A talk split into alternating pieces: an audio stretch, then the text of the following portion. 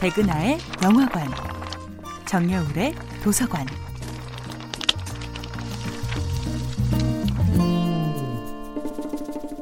안녕하세요.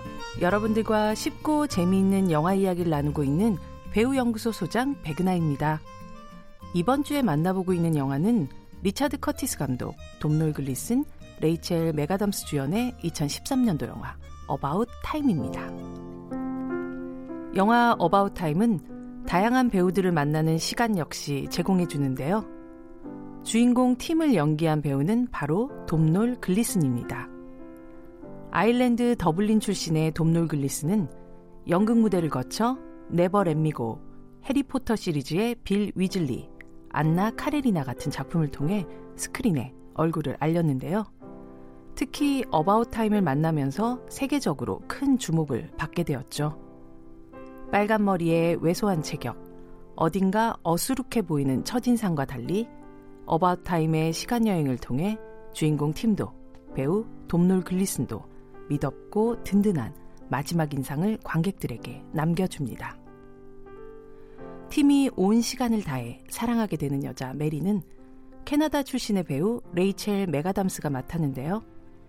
시간 여행자의 아내 미드나잇 인 파리 그리고 어바웃 타임까지 어쩐지 시간 여행과는 인연이 깊은 배우죠.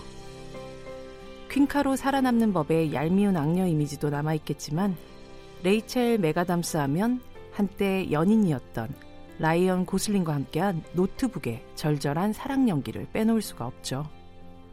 그녀가 웃을 때 온 세상이 밝아지는 듯한 강력한 미소야말로 마법처럼 이 영화의 모든 시간을 장악합니다.